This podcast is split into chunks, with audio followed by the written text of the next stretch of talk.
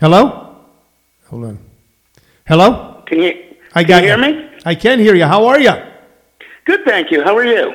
Good, ladies and gentlemen. We have uh, on the line with us right now on the phone through the miracle of uh, modern satellites, uh, none other than uh, Jeff Abugov, uh, who is in California, and it's the exact same time right now in California as it is in Arizona. It, well, two minutes different. No. It's it, it's just a quirk of the sun today. I don't know. Oh, okay. All right. You know what? You know Okay. what? Already, already we've learned. Uh, a little, a little background on uh, uh, Jeff. Uh, he is the uh, author of not one but two, kind of two, uh, very, uh, very uh, fun and entertaining novels. Uh, the most recent one is uh, Time Travel for Love and Profit, and the first one was, and I finally got it right. And it's not that the title is confusing to the normal mind, but confusing to me, and I would always mess it up the way an old person does. Uh, but I've got it now, and it's zombies versus aliens versus vampires versus dinosaurs. Correct. I'm proud of myself. I'm proud of myself. Jeff, how are you? You doing good? I'm doing good, Tony. How are you? Uh, you know what? I'm. I was just telling people, uh, um, pretty darn, uh, pretty darn peachy. Uh, people ask me why I watch the news all the time, and I tell them, um, uh, for me, uh, cable news is now what MTV was when I was younger. It's just on in the background.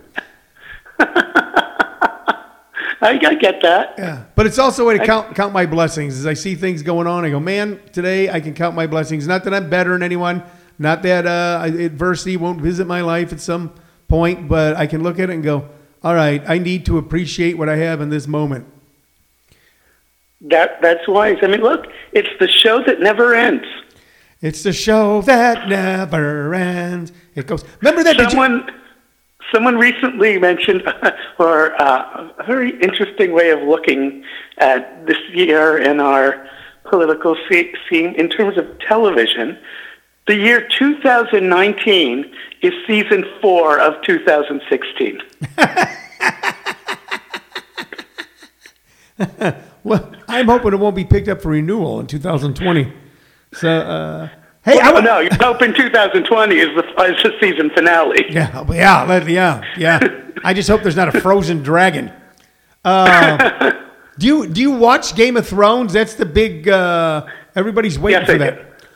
Yes, I do. Let me- Game of Thrones. Let me ask you this, because I said this to someone the other night, and they kind of cackled hysterically. and Goes, you're right. I was thinking the same thing. I said, right now, Game of Thrones has been off the air long enough for me to all of a sudden start going, what the hell is that?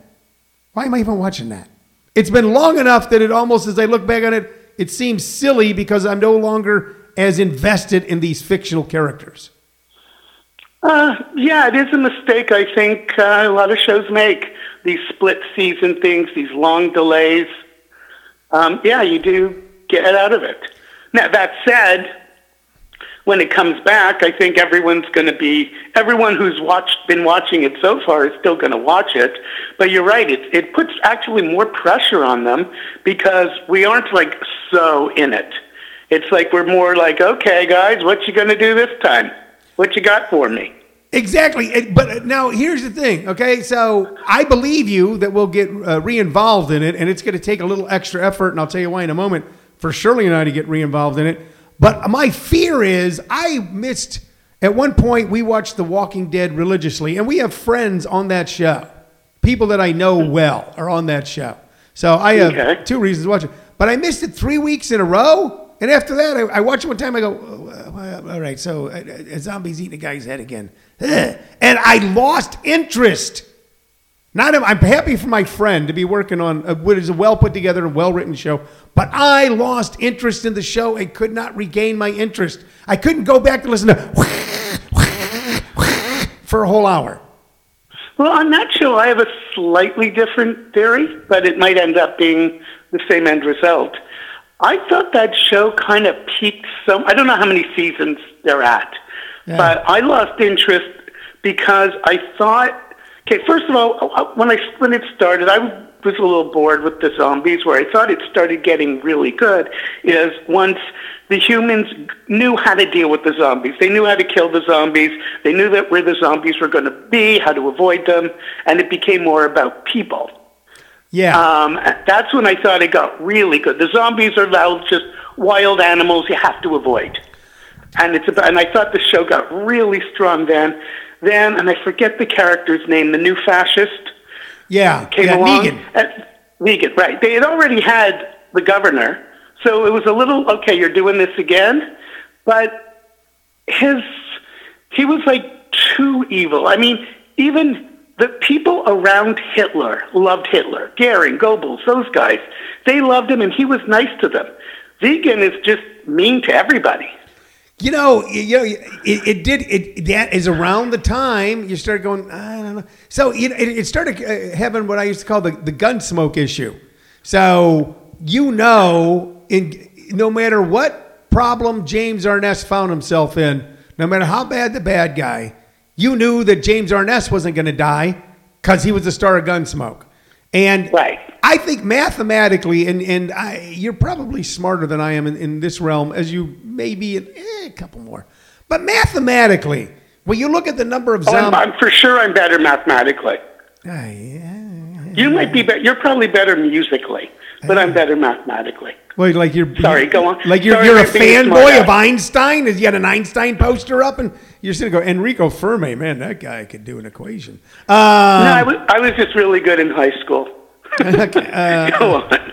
Sorry, you sorry. You were saying about Walking Dead. Yeah. Oh, no, you're talking about Gunsmoke. It wa- no, I was. It was Gunsmoke. You always knew that James Arness wasn't going to die. Festus wasn't going to die. Miss Kitty was never going to sleep with James Arness. You, these are things Well, you knew. That was the problem. The problem with all those dramas back then. You knew the doctor was going to cure the disease. You knew the detective was going to solve the case. Yeah, And that was part of going back to Game of Thrones. That was part of the brilliance. Spoiler alert if you've never seen it and intend to watch it, but I can't imagine there's anyone left who intends to watch it that hasn't. Yeah. But anyway, when what happened to Ned in season nine, in episode nine of season one, like just that was shocking. And then they did it again at the Red Wedding. It was like, oh my God. So when like, um, I know a few seasons ago, when it looked like they were going to kill Tyrion, you're going on any other show, you'd be going, well, they're not going to kill Tyrion. We all love Tyrion. yeah. This show would. And you're really on the edge of their seats going, oh my God, are they going to kill Tyrion? And and they may. I was surprised they let one of the dragons uh, become an ice dragon.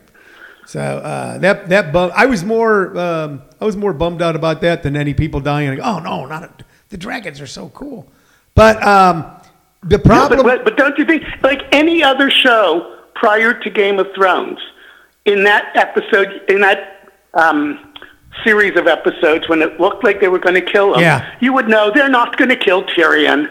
yeah, He's everybody's favorite. He's you can't really say he's the lead, but if there is a lead, it's probably him. They're not going to kill him. But wait, they killed Ned. They killed John. They kill everybody. They- They, might just kill him because it's going to be so shocking. and that's why the show is so good is because they just kill everybody.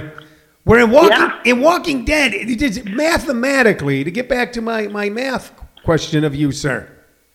Yes. Ma- mathematically, the number of zombies and the length of time, shouldn't all those people be dead? I mean, there should not be one living person from the original cast. It's just the probability that they all eventually get eaten by a zombie. It's just too great for me to believe any of the any of them are, are alive. Well, I, I'll give two answers.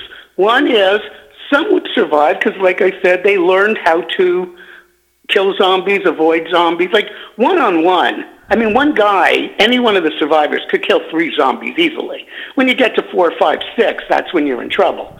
Um, so, yes, some would survive, and then I'd say, okay, this is the show about the ones who survive.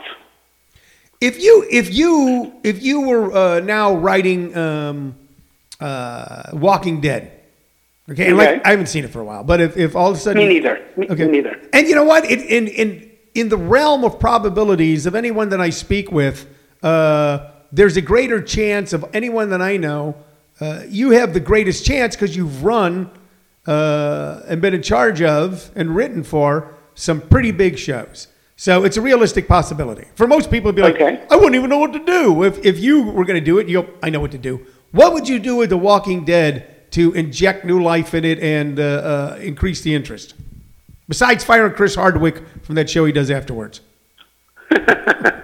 Uh, off the top of my head, I don't know. What I would do first is think about it.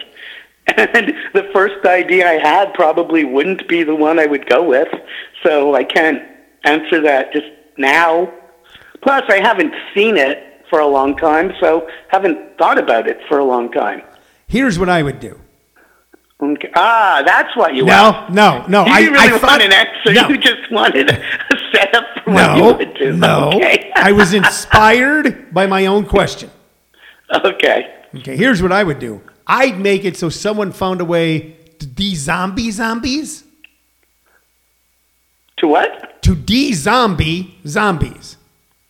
Well, that would end the series. No, no. So then the goal becomes to go around de-zombieing the zombies, but almost like in, in the hearing impaired community, there's a small yet uh, vocal, which is odd for a hearing impaired community, uh, a small but vocal community that is opposed to things like cochlear implants because they say that by giving people their hearing back, you're destroying the uh, hearing impaired culture. I don't know if you know that. It's weird and it's true.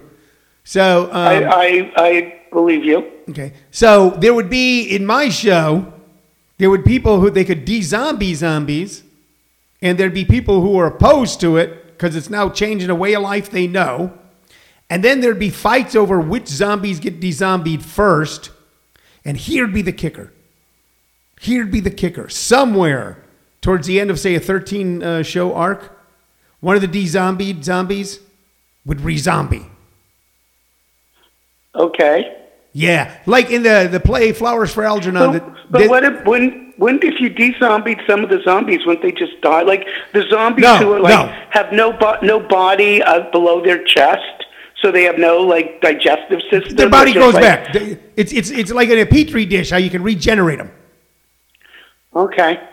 Yeah, I know, I I know. don't, thi- I don't. I don't think I'd be come back to the show for that. For uh, the D zombie re zombie, and like then, um, all right. So you know, like the kid, I think is dead. The one eyed kid. Oh, is he? Yeah, I think he's dead. Which I, Okay. I, he, I- he, he died. Then he died before I stopped watching. yeah. Then um, No, all- no, sorry, sorry. He died after, After. I stopped watching. And Yeah. the the other problem with the one eyed kid was in one episode they showed him with his without his eye patch, and I go, all right, I don't want to look. I look at zombies all day. I don't want to look at that kid's you know unpatched, uh, missing Okay. eye. You My zombies are better, by the way. your their zombies are better. You know. you wrote a book about zombies. I did. Zombies versus aliens versus vampire. You wrote a book about. You've got Game of Thrones. You got Walking Dead. You've got um, the movie Aliens, and you've got Dracula, all in one book. How do I have Game of Thrones? I don't have Game of Thrones. Uh, yeah, because you have dinosaurs, which uh, have Jurassic Park. you have Jurassic Park. Yeah, they're not dragons. I'm sorry. You know what? I screw, I just blew the whole interview. I just screwed up the whole damn thing. I don't know what I got. I don't know what to do. I think I'm gonna go sit out in a mud puddle and cry. Um, you have Jura- I always say Jurassic, but that's not how you say it, is it? Jurassic. Jurassic. What is Jurassic? Do you know? What does that mean? Um, I think it's an actor from Czechoslovakia. Jurassic. You know, yeah, and you know what? He got some trouble recently because he touched someone's butt. Um, uh, you've got, you've got Jurassic Park. You've got Dracula. You've got uh, a Sigourney Weaver movie in Aliens. You got kind of a Sigourney Weaver type character in Zombies versus Aliens versus Vampires versus Dinosaur. What you say to the, Sort of, yeah. Yeah, the female who's uh, the woman who's married to the uh, president. Yeah. Yeah. She's kind of bu- Buffy grown up. Buffy grown up. So let me ask you this: when you're writing, when you're writing novels, and, you, and you've written two so far, that is correct, right? Mhm. Midway through my third. Midway through your third. Okay, good. And we're And gonna- the third, this one's going to be the beginning of a series, assuming I pull off the first one. I never really know till I'm done if I'm going to like it. will there be nudity? Uh, you mean pi pictures? No. are you making a, Are you making a comic book? No, Because I collect comic books. You mean will I say, and she was naked? Yeah. I might. You might. I might. So there is nudity. There might be. You know, I don't. I, I But you don't- know, if you think about it, under no matter what someone's wearing, under their clothes, they're naked. that's that's true. And under that, they're they got bones.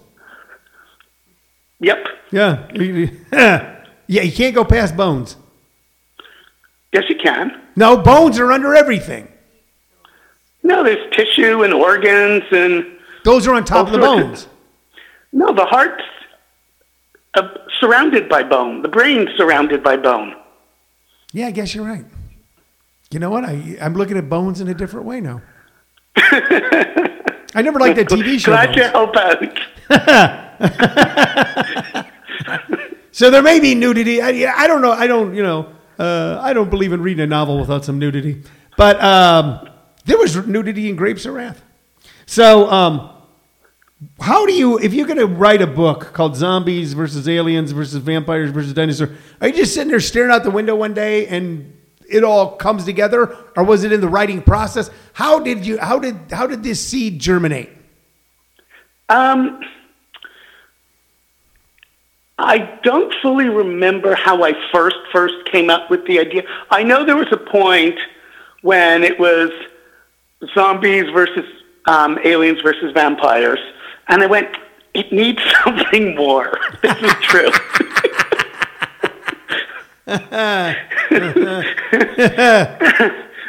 Maybe it's you know the the comedy rule of three, Yeah. and it, which is both a rule and completely predictable. Yeah. that it just felt like no, it's got to be four. It's got to be four things. Um, so, but once I kind of had the general idea, it was just like okay, what is like each story in itself because they're kind of four different stories that all come together. So it's like. Um, talking about the process is so boring. Sorry, ladies and gentlemen, but he asked. Um, Yes. It was um, what is each story on its own, and how does it come together? And you know, early on, who are the bad guys? Because it could have been any of any of them. Um, who are who are the middle guys? Um, like for example, in this, it's the uh, this isn't really so much a spoiler alert. The aliens are the bad guys, and the vampires you just don't know. They have their own agenda, which is sometimes bad, sometimes good, um, et cetera, et cetera. And well, here's okay. Here's one thing that happened originally, as I was writing the vampire, the zombie story, and I knew how it fit in the end. And so it just had to be like, how does the first zombie emerge and how do they grow? How do they grow? How do they grow? And it just wasn't working. It was just boring. And what I realized was what was missing from it that was since put in is the human element. Zombies on their own are dull. Yeah. Zombies are Like on that TV show. Yeah, right. You, but we're not watching the zombies. We're watching the humans deal with the zombies.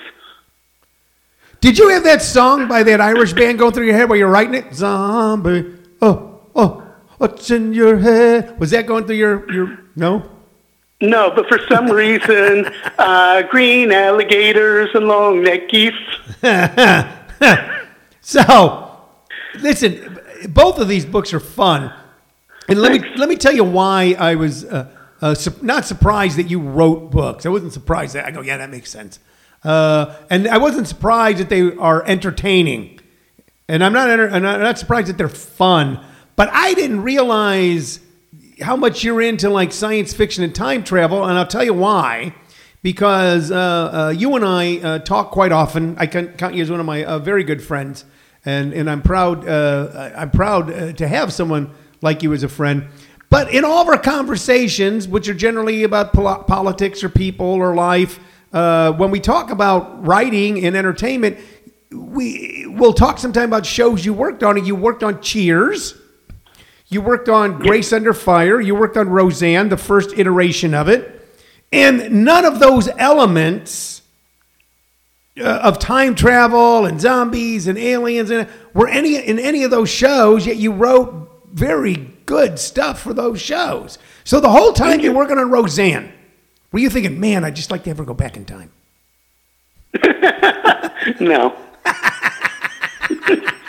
Did, you ever sit there in the writer's There, there, room? there was a there was a time, uh, an episode we had to do. We didn't want to, um, where she came in and said, "Like I got a great idea. Arnie gets abducted by aliens."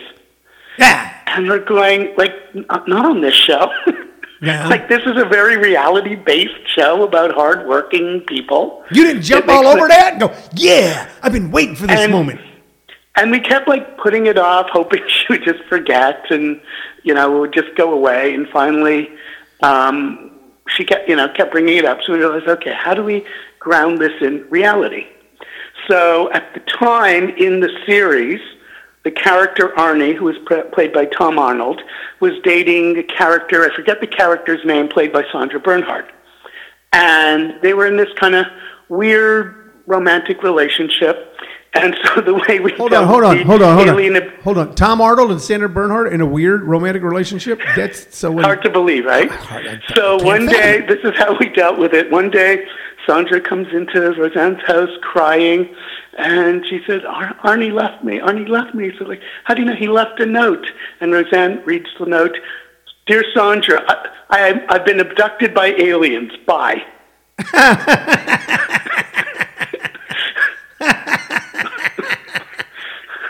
You know, in one way, both both of those those shows, which were both great shows, Grace Under Fire was a great show. Uh, Thank you. And uh, uh, Roseanne was a was a great show. A, a, a number a number of shows you've worked on. I mean, you know, uh, whenever you mention the shows or I ask you, you never you know you're not one of those people. Who, I know certain people come up in Los Angeles, they'll shake your hand and go, "Hi, how you doing?" Uh, Ralph Bunch, and I've been on uh, Charles in Charge four times. How you doing? You're like, "Wow, shit." you know, you, you you don't you don't you don't walk in with that. You don't walk in. Hi, I'm Jeff, and here's what I've written. I would never. I, I, if I had worked on Charles Charge, charge, I would never admit it. Yeah. Ugh. Ugh. I can't even I can't even muster words. At one level, I go, hey, you know what? Guys were working. They were able to put together something and sell it and put it on the air. I get all that. But at the same time, um, those both of those shows, the main characters were of the socioeconomic background of the type of people who come forward, oftentimes saying they were abducted by aliens. Okay, yeah. You know, it's like Bill Hicks had a joke one time about. He goes, "Why is it that every time someone's and Bill used to claim that he had been abducted by aliens. I go, no, you're on LSD. Um, he said, why, why is it every time we hear about someone being abducted by aliens, it's someone out in the middle of a swamp in a bass boat? He goes, I got a theory. Hillbilly aliens. They're out there dynamiting lakes themselves, going, I don't know, you know, planet Earth, great place to dynamite bass. And that's why that the aliens themselves are a bunch of rednecks and hillbillies. Okay, well, I have a different theory. Okay, I want to hear it. Okay, if we, let's say, mustered the ability to travel through space far enough to get to a planet that has uh, intelligent life, Yes. and we wanted to abduct one of them to study them on our ship, Yes. we wouldn't go to their major metropolis where everyone could see us.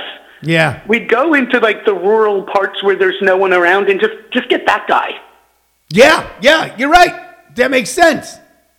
Speaking of time Yeah. travel, and I this is I and I and I I read the article and I read it twice, and then um, then I think a bird flew by the window.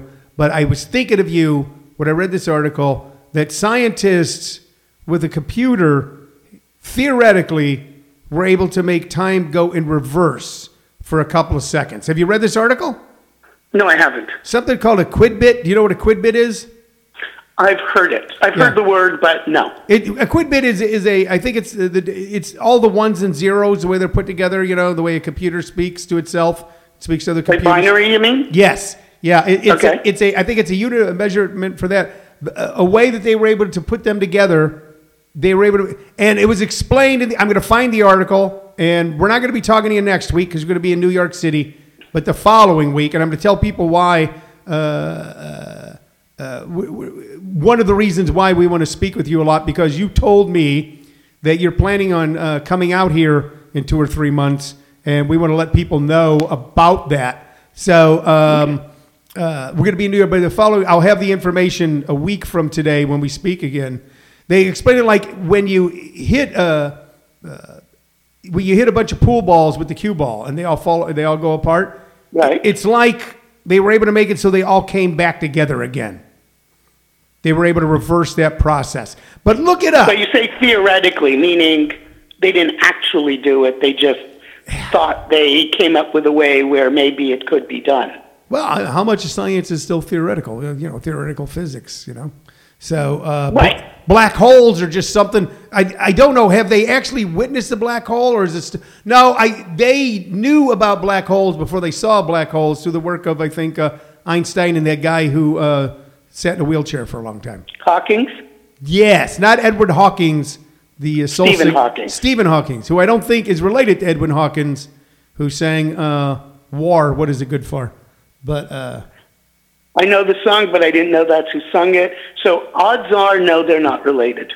yeah, but you know, just like in uh, so it, I, in the same reason, I guess that all the people in Walking Dead aren't dead.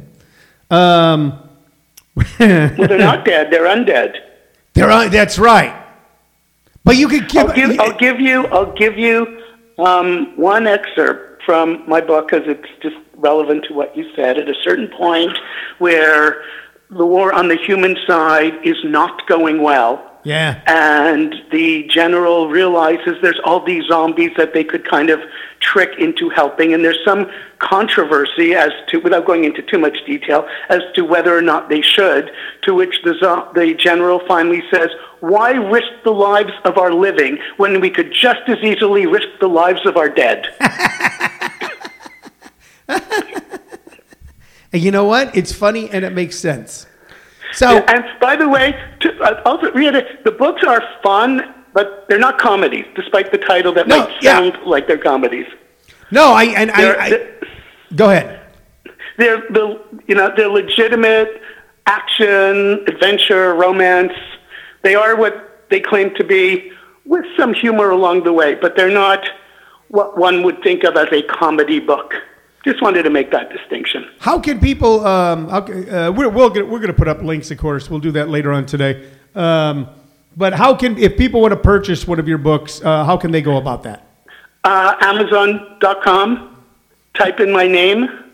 Spell your last name. A B U G O V. That's Alpha Bravo Umbrella George over Victory.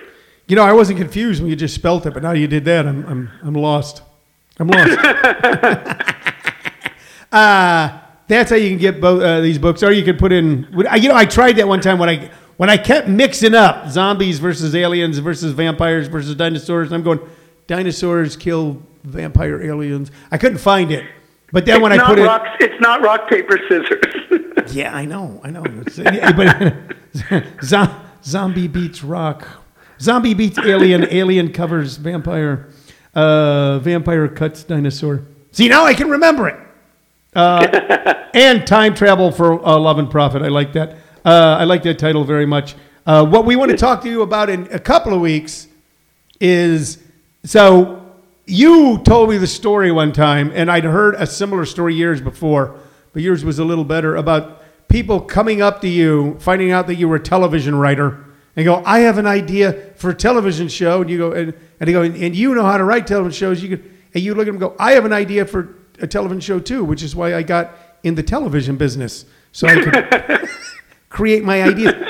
So many people run around with ideas and then they don't put their ideas into action.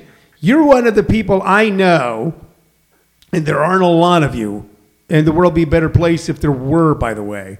But who, well, who, yeah, I have a couple of ex-wives who might disagree. yeah, you know, you get a couple drinks to them, and then they go, you know, what, he has good qualities.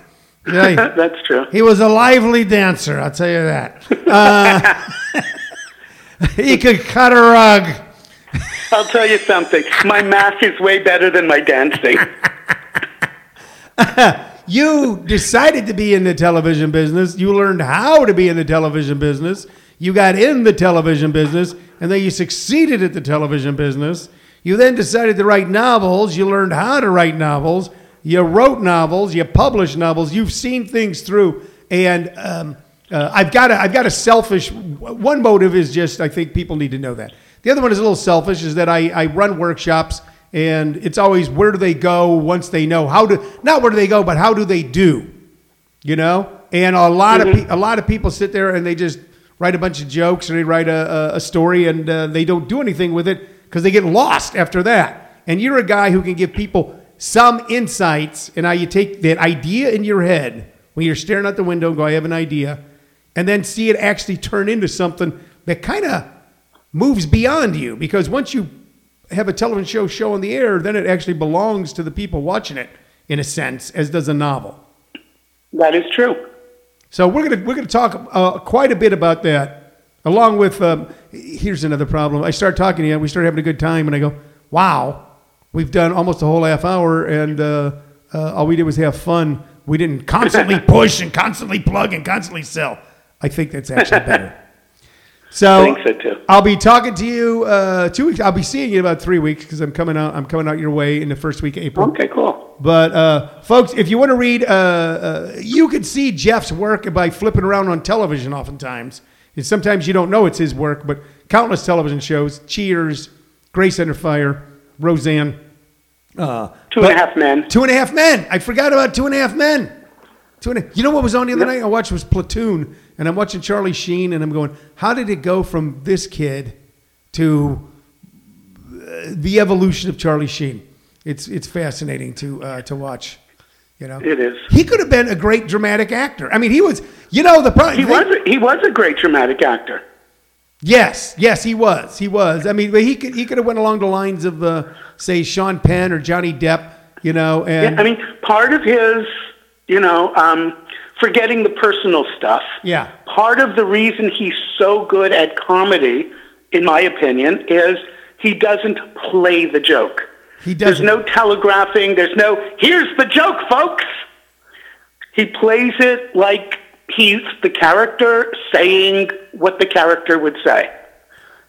And I, I think that's part of why he's so funny when he plays funny, because he's not playing funny. That, that's not, that's not to say some people who do that. I mean, Jim Carrey, when he's playing funny, is playing funny. Yeah. And he's really good at it. So I'm not saying one is superior to the other. Um, but that's Charlie's take. I mean, he plays the comedy deadpan and he plays the drama real. Uh, anyway, I don't know why I got off. No, it- you're absolutely right. You know, uh, um, I know that um, you had uh, uh, you had moved on from the show by the time uh, Charlie left. It was replaced by um, Ashton Kutcher. Ashton Kutcher, who I thought was great in another friend of mine, Mark Brazill show, that '70s show. You know, and, and Uh-huh. it's been good in other stuff. But Charlie Sheen was so effortless on Two and a Half Men, at least on screen. It was so effortless, and you're and it, it looked like he was just saying words, and he wasn't doing much, and everybody else was doing. And then after he left, and Ashton, as much as I and I actually, um, uh, I, I'm an admirer of, of the stuff that he does. He's not Marlon Brando, but he's really, really good at what he does. Um, it just show just and you don't, eh, eh, you know, I'm not asking you to agree or disagree or opine if you don't want. I go, wow, now you see why Charlie Sheen was so good on this show. Yeah, I, I'm not punning. I typically don't watch a show after I leave it Yeah, because you can't see it. Well, in Two and a Half Men, I was involved from the beginning. But let, let's say on Cheers, where I came in, I think it was, think the fourth season. I'm not sure. But anyway, prior to being on Cheers, I was a huge fan of Cheers. Watched every episode, and these were days before DVR. Yes, there were VCRs, but they were a hassle. Yeah, yeah. so, um, um, so I would like watch almost every episode being home, and then I was on the show, and it was an awesome experience. And then when I left the show, I couldn't watch it the same way. yeah, It's like it's like I've been on the other side of the mirror. And I know it's real. So instead of like if Sam had a great line, instead of saying, "Oh boy, Sam's really funny," I went, "Hey, that was really good delivery Ted had." ah, I see. Yeah, it, it can it can change things. Well, listen, we got to go, and we don't want to go, but we have to. Um, and Okay. I, I've actually talked to you for four hours straight. Uh, two We've straight, two straight men sitting in a house just talking for four hours. It's the oddest damn thing in the world. Um, um, we're going to talk to you. Uh, I'll talk to you before, you know, one on one. But uh, two weeks from today, we're going to have you back on. Talk to you more about uh, television, writing television. Talk more about your uh, your novels and writing novels and all of that. Jeff, thank you so Okay. much for uh, Thank calling you. in. All right, buddy. Thanks for having me. Talk to you soon. Bye bye. You know, I don't know why it is. There's some people in life that you just, uh, and there was no real reason. There was no uh, um, work reason or he's my neighbor reason. Uh, I used to have breakfast with a group of people in Studio City about three or four days a week, and uh, uh, it was a kind of a large group. We all kind of gathered and had uh, a late breakfast at a place called Studio City and in a, in a restaurant in Studio City. And one day he had joined, and he and I started talking. And I did not know, I, I didn't know him from Adam. And I didn't know that he was uh, a TV writer. He was a guy at the table. And we started talking, and uh, uh, we've hit it off, and uh, we haven't stopped talking since. And what a cool guy and talent guy. Jeff Abugov. Um, if you've listened to this podcast with Jeff, I please, I want to encourage you to get other people to listen to it. If you have an interest in the entertain in creating entertainment and the business of entertainment, they can be separate and want to hear someone who has been able to traverse both successfully. You want to listen to Jeff Abugov. You want to listen to him. And um, he told me um, sometime uh, in the summer, towards the end of the summer, he's going to be coming out here. And then I would urge you to uh, be able to come and uh, uh, listen to what he has to say live. He's going to be putting together something out here. And I, I, you should do that if you have any interest at all. If, if it's from a fan interest, I just want to meet someone who was involved with it and ask him, you know, what uh, uh, Tom Arnold's uh, like. I don't know that he'll really answer that question. He's, you know, he's he's very uh, gentlemanly about that. I've never heard him say a horrible word about anyone. Uh, the worst I've ever heard him goes, go, I, I just don't want to talk about that. But he's uh, full of great stories, full of great anecdotes, and full of great information. So you're going to want to check that out when he comes out. But I'd urge you to tell people to, to listen to this podcast and listen to him. And now you're not going to be able to listen at all anymore unless you are uh, downloading and listening because we're going to end. We're going to end because we got things to do and places to go, and uh, we to go outside and see what the world's like out there. We've been cooped up here in the home office in Maricopa for the past couple hours, putting together something that I hope is enjoyable for you. We'll be back in two weeks. Same bat time, same bat channel. I want to thank Ernie Green from Ernie Green and Funny Friends for calling in earlier. You'll be able to see him live tonight at the Tempe Center for the Arts, 7:30 p.m. And uh, especially want to thank my very good friend Jeff Abugov for calling in as well. For my producer, uh, my wife Shirley Lovisic, and for my uh, assistants Roscoe and Chica. I want to thank you for listening. Bye bye.